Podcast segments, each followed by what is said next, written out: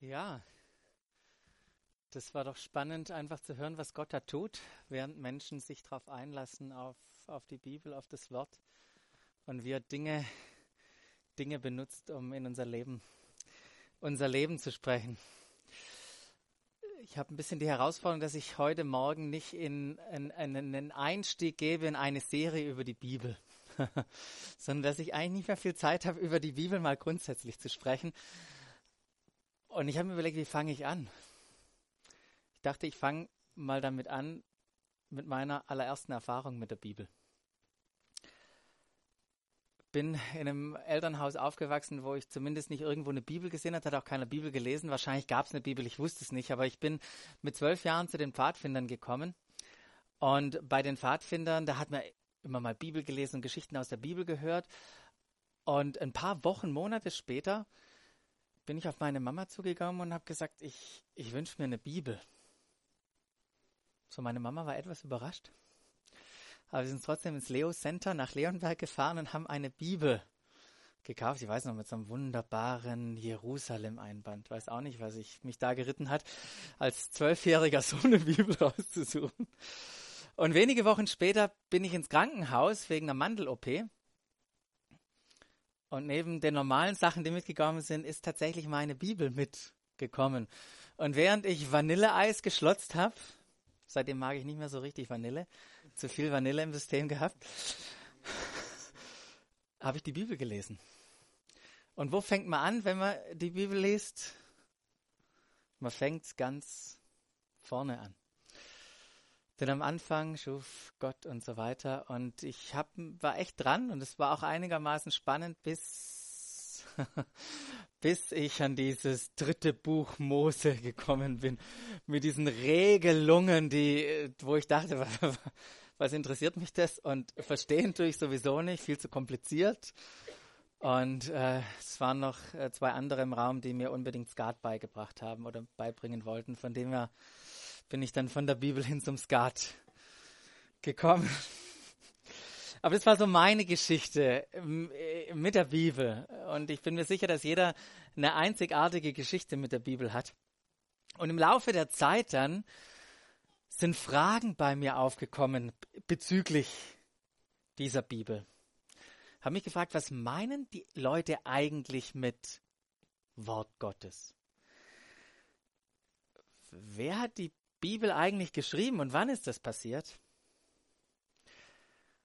Und eine ganz, ganz entscheidende für mich war, woher weiß ich, dass sie wahr ist und dass das, was da alles beschrieben wird, tatsächlich passiert ist. Wie kann ich, wie kann ich die Bibel richtig verstehen? Wie gehe ich mit den Spannungen um, die ich in der Bibel entdeckt habe? Und warum sollte die für mein Leben wichtig sein? Das waren Fragen, die ich mir gestellt habe. Und ich bin so dankbar, dass ich Fragen hatte, weil Fragen sind wichtig. Wisst ihr, ohne Fragen kommen wir nicht zu Antworten. Und ich möchte dich heute Morgen fragen, was sind eigentlich deine Fragen in Bezug auf die Bibel? Mit welchen, mit welchen Fragen setzt du dich auseinander oder hast du dich auseinandergesetzt? Welche Fragen? Und wenn du keine Fragen hast, das ist nämlich auch oft der Fall, dann möchte ich dich ermutigen, Fragen an die Bibel zu stellen.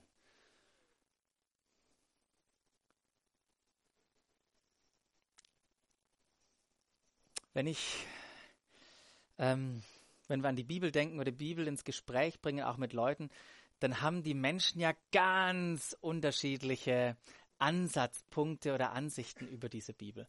Manche sehen dieses Ding und sagen, ja, ich muss zugeben, da stehen ein paar, paar gute Sachen drin. Also wenn wir Menschen uns an die Dinge halten würden, dann. Ich erlebe Menschen, die sagen, ja, ja, die Bibel, das moralische Buch der Christen, wisst ihr was? An diesen Standard möchte ich mich gar nicht halten. Ich will doch nicht eingeengt werden in meinem Leben, zerdrückt werden von diesen komischen Regeln, was ich alles darf und nicht darf. Und eigentlich darf ich ja das meiste hier nicht. Ich erlebe Leute, die sagen, wisst ihr was, die Bibel, die Bibel völlig irrelevant. Ich meine, lest ihr das doch mal durch. Die opfern da und schlachten und das Blut fließt überall hin. Sag mal, was soll das? Wir leben in einer Zeit, wo, wo die Menschen einen wissenschaftlichen Sprung gemacht haben. Wir sind durch die Aufklärung gegangen. Und nicht nur dadurch, auch durch die Wissenschaft. Wissenschaftlich, wir brauchen doch die Bibel nicht. Und andere würden dann sagen, ja genau, wissenschaftlich ist doch klar, dass eigentlich die Bibel nicht zuverlässig ist. Das wird doch uns was anderes gesagt hier. Kann doch gar nicht wahr sein. Oder andere, die sagen, ja, ich habe da schon Interesse mit der Bibel, aber ich komme da immer wieder ans, an, an Punkte, wo ich merke, hm, das, das, das sind doch nur Geschichten. So von Wundern und von Brotteilungen und von Meer auseinander und von Toten auferwecken und was da alles steht. Und das muss doch ein Mythos sein, weil ehrlich gesagt, in meinem Leben habe ich noch gar nichts von dem erlebt.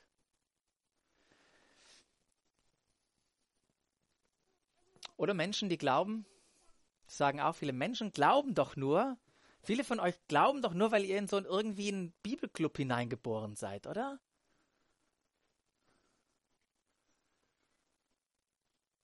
Und ich finde, dem muss man sich mal stellen.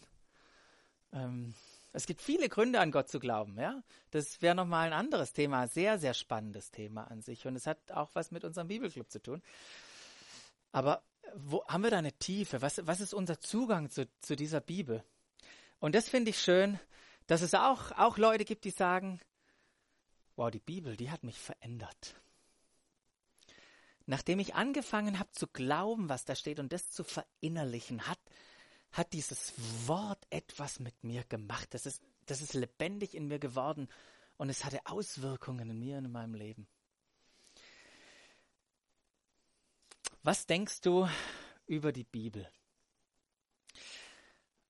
Was fühlst du, wenn du an sie denkst? Wie verstehst du sie? Wie verstehst du die? Und dann noch eine wichtige Frage, und was kannst du anderen über sie sagen? Was kannst du anderen über sie sagen? Für mich war, war es ganz arg wichtig, eine Antwort darauf zu finden, ob die Bibel wirklich wahr ist. Ob das, was sie beschreibt, ob das Wirklichkeit war. Weil so definiert die Bibel Wahrheit. Wahrheit bedeutet, es ist wirklich passiert. Es hat stattgefunden. Es ist nicht nur eine Geschichte, es ist Wirklichkeit. Das ist das Verständnis von Wahrheit in der Bibel. Und wenn das passiert ist, wovon sie spricht, dann hat es irgendwie Auswirkungen und Konsequenzen für mein Leben. Von dem her war das so wichtig, zu, zu entdecken und mit auf die Reise zu gehen, ist das wirklich wahr. So, Bibel, ein wunderbares Buch, ähm, ganz schön dick hier. Wenn ich ein ein, ein Buch lese und ich, hm, manchmal lese ich viel, manchmal lese ich nicht so viel, aber wenn ich ein Buch in die Hand kriege, dann gucke ich zuallererst, wer hat es eigentlich geschrieben? Ich gehe ganz nach hinten, gucke mir das Bild an, da macht man ja schon seine erste Meinung über dieses Buch. Aber ich schaue mir an, wer hat es geschrieben, weil jeder, der ein Buch schreibt, hat eine eigene Biografie, hat eine eigene Perspektive, hat eine Absicht, mit seinem Buch.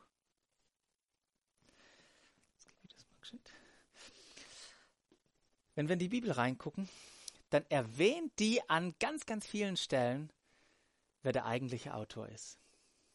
Ja, wir lesen von Mose und von Nehemia und von Esra und von Matthäus und was weiß ich, aber ganz vielen Stellen sagt die Bibel, der eigentliche Autor dahinter ist Gott selbst. Und müssen wir mal zustellen, an über 3800 Stellen im Alten Testament, also der größte Teil von dem Ding, da heißt es, Gott sprach.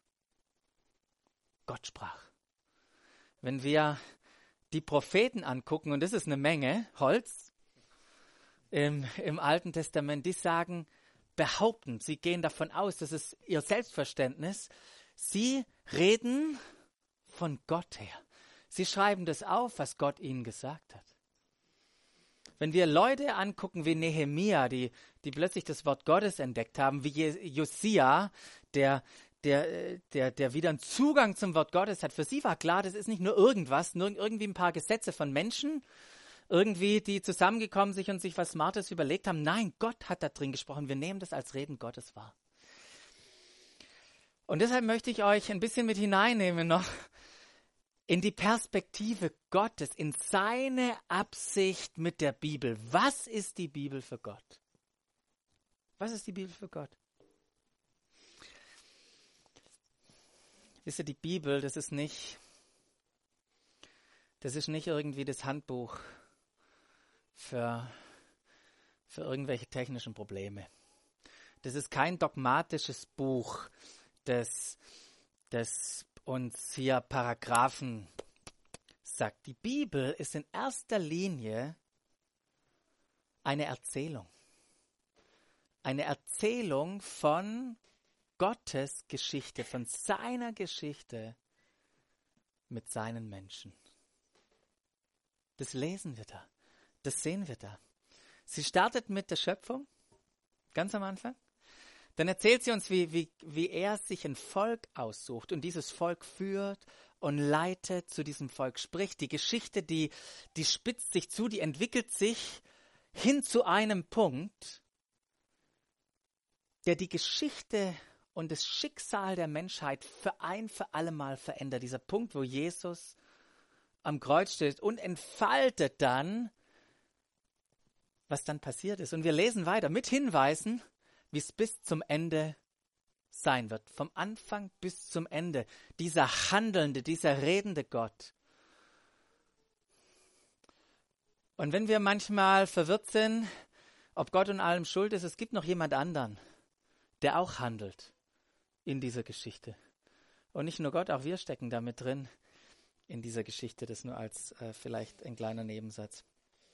Aber wir müssen verstehen, dass Gott diese Geschichte initiiert hat. Er ist das handelnde Subjekt. Wisst ihr, Gott ist nicht irgendwo da außen, da hinten in der Ecke und hier spielt sich seine Geschichte ab.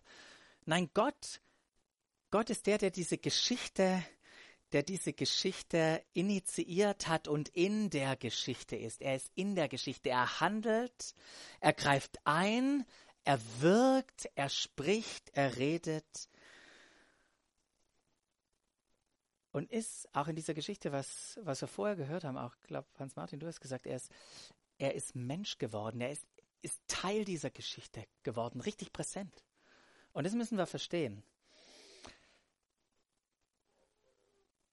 Wenn, wenn das nicht Wirklichkeit ist, dass Gott in dieser Geschichte handelt, dass er der Handelnde und der Redende ist, ähm, wisst ihr was, dann macht Glaube für uns keines, keinen Sinn. Dann können wir eigentlich, wenn das nicht wahr ist, dann hätte ich, eigentlich müssen wir dann sagen, so, Game over. Lasst uns zusammenpacken. Lasst uns mit dem, mit dem Geld, das wir für die Raummiete hier gebrauchen, lieber ein Eisbobbel essen gehen. Paulus sagt es mal an einer Stelle und sagt, wisst ihr, der Glaube ohne die Wirklichkeit der Auferstehung, das ist Unsinn, das ist Schwachsinn, das ist Illusion. Und wenn euch das interessiert, ich habe als, als äh, Studierender, hab, bin ich dem Ding mal so richtig auf den Grund gegangen. Ich, ich, wollte wissen, ist das Ding wahr? Es gibt ein wunderbares Buch, das ein super Einstieg ist in dieses Thema, heißt Der Fall Jesus ob die Auferstehung wirklich wahr ist.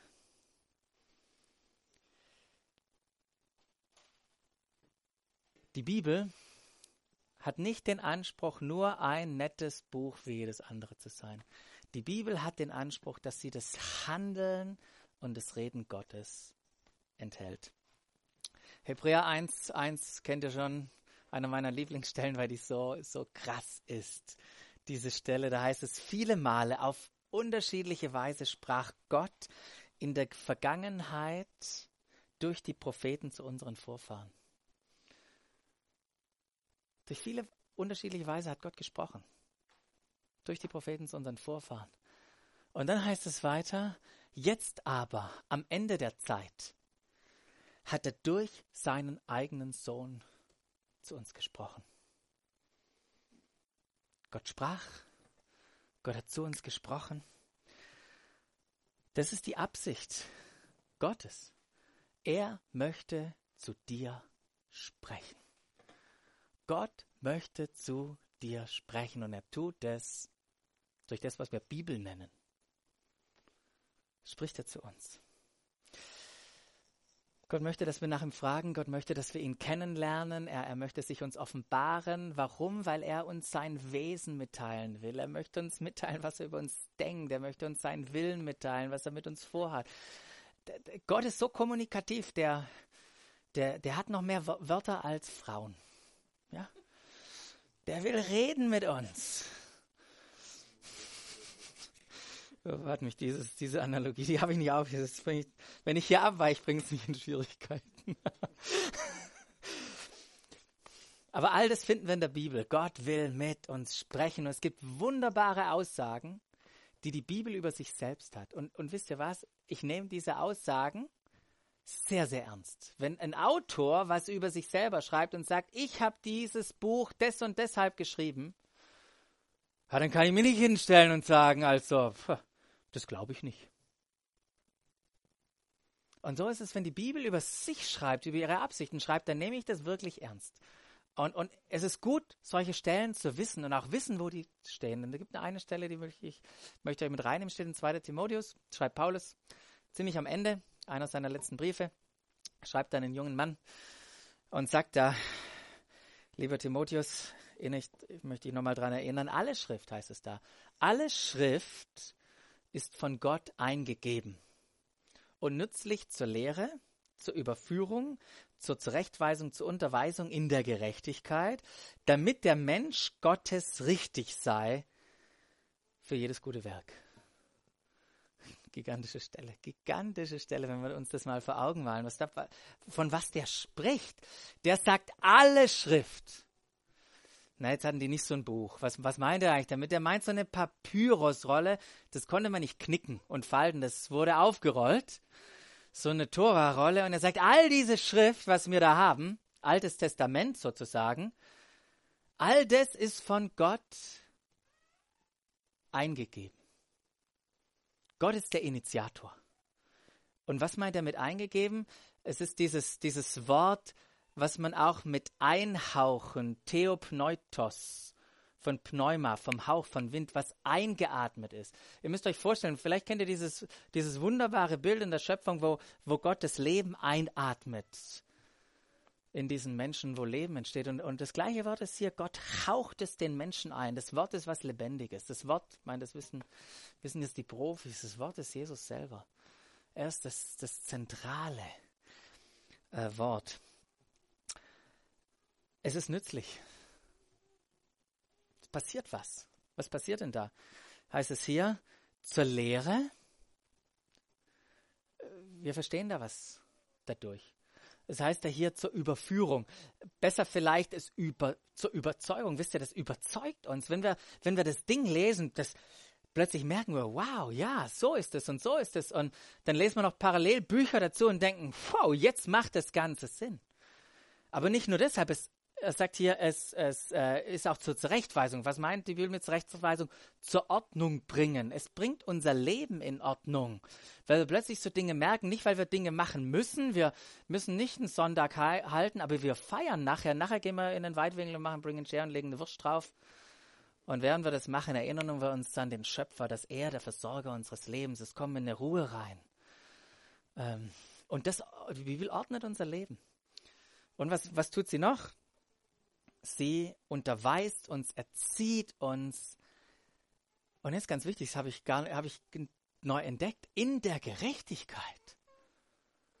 Nicht nur irgendwas, sie, sie macht uns was deutlich. Das alles vollbracht ist in Gott. Das so erzieht sie uns, dass wir, so wie wir das vor zwei Wochen behandelt haben im Gottesdienst, diesen, diesen Weg auch von, von einem Kleinkind in, in einem Verständnis hin zu einem, zu einem, zu einem reifen jungen Mann, einer reifen Frau. Ähm, wir, wir, verstehen was im, im Wort Gottes und das erzieht uns. Warum? Dass wir vollkommen, dass der Mensch richtig sei. Vollkommen übersetzt es Luther viel, viel besser. Dass der Mensch versteht, wer er eigentlich ist. Und zu was? Damit wir dieses Leben leben können, dass wir gute Werke hervorbringen können, dass wir entdecken, was wir alles, was wir alles in ihm haben. Gott möchte zu dir sprechen. Das ist seine Absicht mit diesem Wort. Wisst ihr, das Bibel, die Bibel, das ist Gottes Reden. Das ist Reden Gottes. Und ich könnte jetzt reingehen. Petrus spricht davon in einer wunderbaren Art und Weise. Ähm, wir, wir, sehen das, wir sehen das an Paulus, wie er sagt, ich schreibe nur das, was Gott mir gezeigt hat. Schreibe nicht meine eigenen Gedanken rein. Und Jesus selber, der sagt, der dieses Selbstverständnis hatte, ich rede nicht irgendwas. Ich handle von Gott her und ich rede Wort Gottes und ich, ich, ich erwarte, dass dieses Reden, dass es so wahrgenommen wird als Reden Gottes. Das war Gottes Selbstverständnis. Aber es ist nicht nur Reden Gottes, die Bibel. Warum nicht? Weil, ganz einfach, weil Gott nur ganz, ganz selten, wenn ihr euch in die Bibel reinguckt, mal persönlich was diktiert. Gott diktiert Menschen was, was sie schreiben sollen, gibt es auch.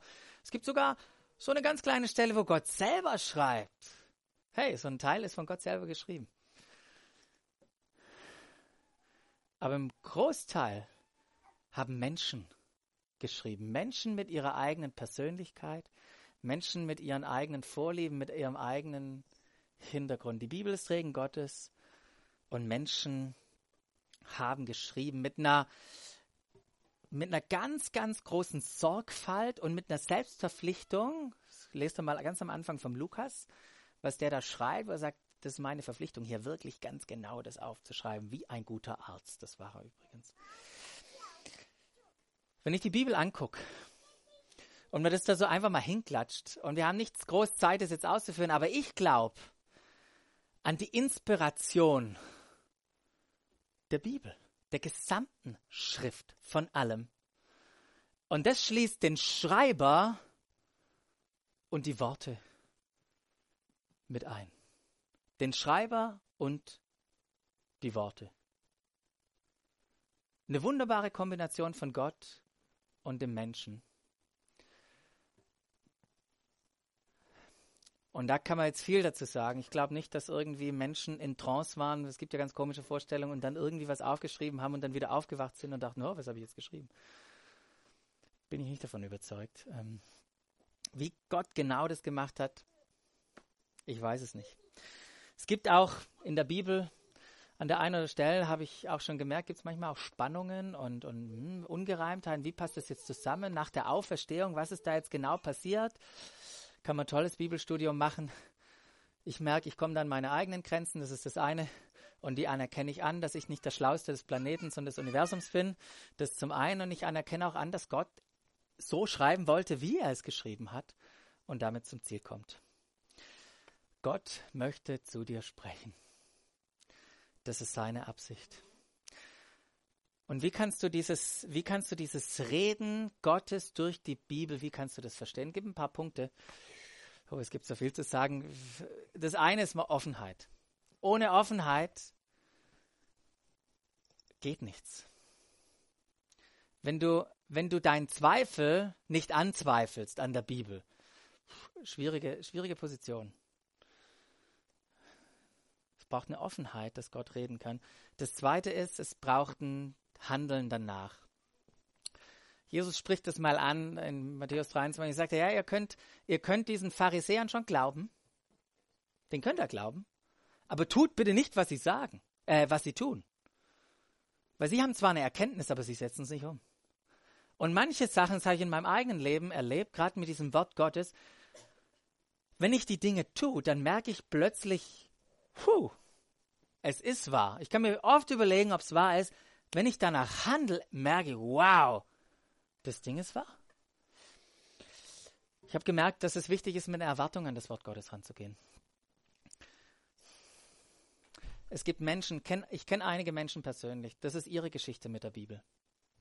Die glauben nicht an Gott und sagen aber, ich, ich möchte das mal rausfinden. Die haben sich die Bibel genommen, saßen auf ihrem Bett haben die Bibel aufgeschlagen und haben gelesen, was da steht.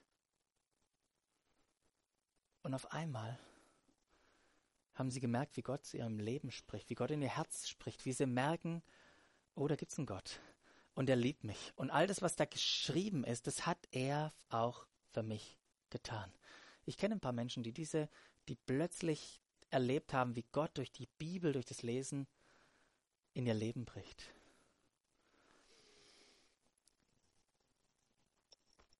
Das vierte ist, dass wir eine Abhängigkeit brauchen vom Heiligen Geist.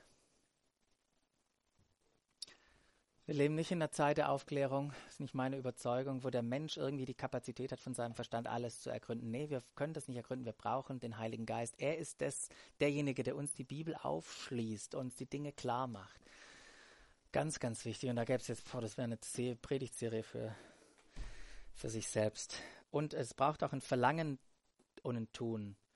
Ähm, das habe ich gemerkt bei mir selber. Wenn ich angefangen habe, die Bibel zu lesen, dann gebe ich, öffne ich Gott den Raum, zu mir zu sprechen. Es braucht unser Tun, um prüfen zu können, um, um Gesamtzusammen Gesamtzusammenhänge auch zu, zu erkennen.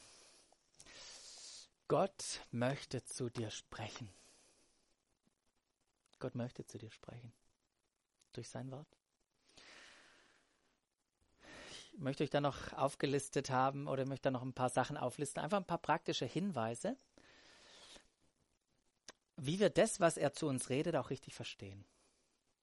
Durch die Bibel. Und das ist auch ein Stück weit, wie wir die Bibel auslegen. Was uns wichtig ist, auch wenn wir hier sonntags die Bibel nehmen und sagen, und, oder jetzt euch, euch, euch mitteilen, okay, das ist das, was wir glauben, was Gott hier sagt. Was sind, was sind da ganz praktische Sachen? Ich denke, ein, ein ganz wichtiger Punkt ist, dass wir, dass wir sagen, nicht die eine Sache, das ist irgendwie Wort Gottes und die andere Sache, hm, das ist nicht so Wort Gottes. Meistens liegt es daran, wenn wir hier bewerten und sagen, das ist wichtiger als das andere, dass wir so persönliche Präferenzen haben oder einfach noch gar keine vollständige Erkenntnis von dem, warum das auch in der Bibel steht. Ähm, das ist das eine. Eine ganz wichtige Sache ist, dass auch in der Bibel ah, es gibt eine progressive Offenbarung. Gott hat sich mitgeteilt, Gott hat Dinge, Dinge gezeigt, fortwährend. Prophetien, Bilder, Schatten, die vorausgehen auf einen Moment progressiv hin zu Jesus, in dem, Je in dem Gott alles gesprochen hat. Aber das müssen wir erkennen, dass hier eine Progressivität da ist. Und das ist, ist, ist wichtig zu wissen, dass wir die Epochen auch der Bibel berücksichtigen, auch in, unserer, in unseren Auslegungen. Wenn wir an Bibelstellen rangehen, die im Alten Testament, im Alten Bund stehen, so wie auch die Ursula das gerade gesagt hat, müssen wir das wissen, wie wir die Dinge auslegen. Wir können nicht so tun, als ob es das Kreuz und Jesus und das alles noch gar nicht gegeben hat. Wir müssen das Alte Testament aus, mit der Brille von Jesus lesen. Und die Bibel sagt selber in Jeremia 31, dass hier gibt es einen alten Bund, aber Leute, es kommt was Neues. Und lebt in diesem Ding. Und wir brauchen auch bei der Übertragung von Bibelstellen, da brauchen wir Vorsicht. Wisst ihr, wir können nicht irgendwie Bibelstellen nehmen, die adressiert sind für das Volk Gottes, für Israel. Die können wir jetzt einfach sagen, ach, das gilt jetzt auch für uns, für die Gemeinde. Und auch in manchen Psalmworten, die so schön sind, ja. Ähm, und ich weiß, dass das steckt viel drin. Menschen, die im Krieg waren, die sich Psalmworte nehmen und ob sie fallen zur rechten Tausende und zur linken Tausende, aber er ist bei mir. Und da gibt es noch andere Sachen, wo er, sein, seine Engel werden mich auf Händen tragen. Ja, das gilt nicht, wenn du vom Fernsehturm runterspringst, das kann ich dir sagen. Ähm, aber da brauchst du eine Vorsicht, Leute, wie wir gewisse Dinge auch interpretieren. Wir müssen differenzieren. Und äh, ja, vielleicht auch, dass wir das verstehen. Die Bibel wurde zu einer bestimmten Zeit, an einem bestimmten Ort, in eine bestimmte Situation, in einer bestimmten Sprache, zu bestimmten Menschen geschrieben. Das ist ganz arg wichtig, dass wir das verstehen. Dass wir den kulturellen Kontext und den Kontext auch, auch verstehen, wo dieses Wort gesprochen wird wurde. Wir können nicht einfach so hergehen. Ich hatte mal eine Begegnung mit dem jungen Ehepaar, die kamen her und haben gesagt, ja wisst ihr, wir sollen doch werden wie die Kinder, sagt Gott. Wenn wir werden sollen wie die Kinder, dann muss doch jeder Achtjährige das Wort Gottes verstehen. Und wenn da steht, dass eine Frau, die in den Gottesdienst kommt, bitte ihr Haupt bedecken soll, dann sollten wir das doch bitte tun. Leute, Leute, Leute, Vorsicht vor solchen Dingen. Ähm, 500 Jahre Reformation. Die Bibel ist für uns Autorität. Die Bibel ist für uns Autorität. Das ist der Maßstab.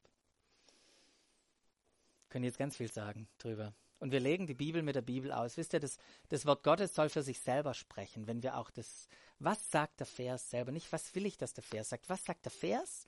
Was sagt das Kapitel, in diesem der Vers eingebunden ist? Was sagt das Buch? Was sagt die Bibel? Wir bauen hier keine Theologie, wo man Verschen rausnehmen und sagen, so, hier haben wir was. So muss es sein. Nee, nee, wir gucken die Bibel an, was sie spricht. Ganz arg wichtig ähm, für uns. Und Bibelauslegung findet auch in einem Kontext von, von, von Gemeinschaft, vom Gemeinde statt, vom Austausch, vom Dialog, von, hey, wie verstehst du das? Ich verstehe es so. Ähm, ringt mit dem Wort Gottes, bringt es in eure Gruppen rein und seid euch bei allem, was wir tun, sind wir uns auch, bin ich mir auch meiner eigenen Grenzen durchaus bewusst. Erkenntnis ist Stückwerk. Was sind meine Motive? Das sind alles so Fragen, die wir uns stellen können. Und ja, wir haben Überzeugungen. Vielleicht das auch, und weil das auch so gerade reinpasst in die öffentliche Diskussion. Wir haben Überzeugungen aufgrund des Wortes Gottes. Wir glauben an eine Wahrheit, die da drin steht. Wie gehen wir mit diesen Überzeugungen um? Überstülpen wir die allen anderen? Das machen wir nicht, Leute. Wir überstülpen unsere Überzeugungen nicht auf andere und wir verurteilen auch nicht Leute,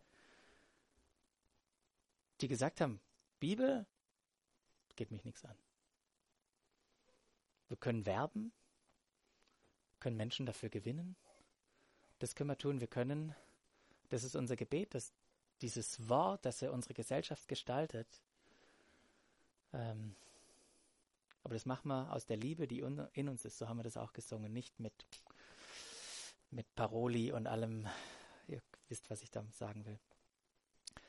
Die Bibel ist einzigartig. Das ist, ist ein Buch, das über 1600 Jahre, das ist die Spanne, wann es geschrieben wurde. Von 40 Autoren. Krass diese Genauigkeit der Überlieferung,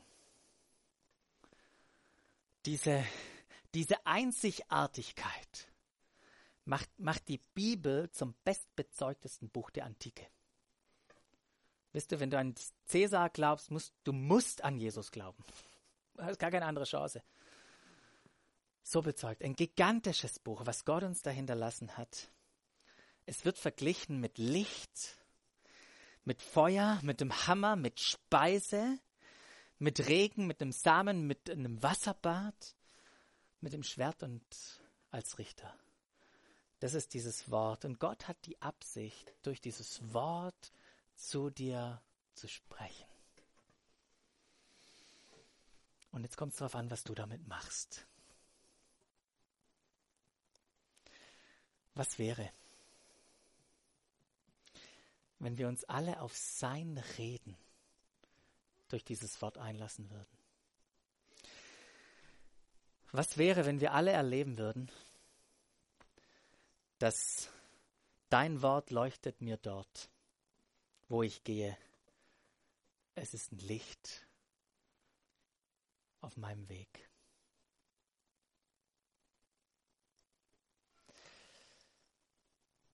Gott möchte durch die Bibel zu dir sprechen.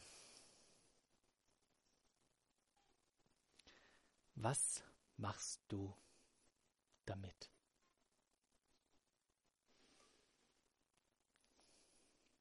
Ich möchte einfach Raum geben, mal genau diese Frage zu beantworten. Gott möchte durch die Bibel zu dir sprechen. Was machst du damit?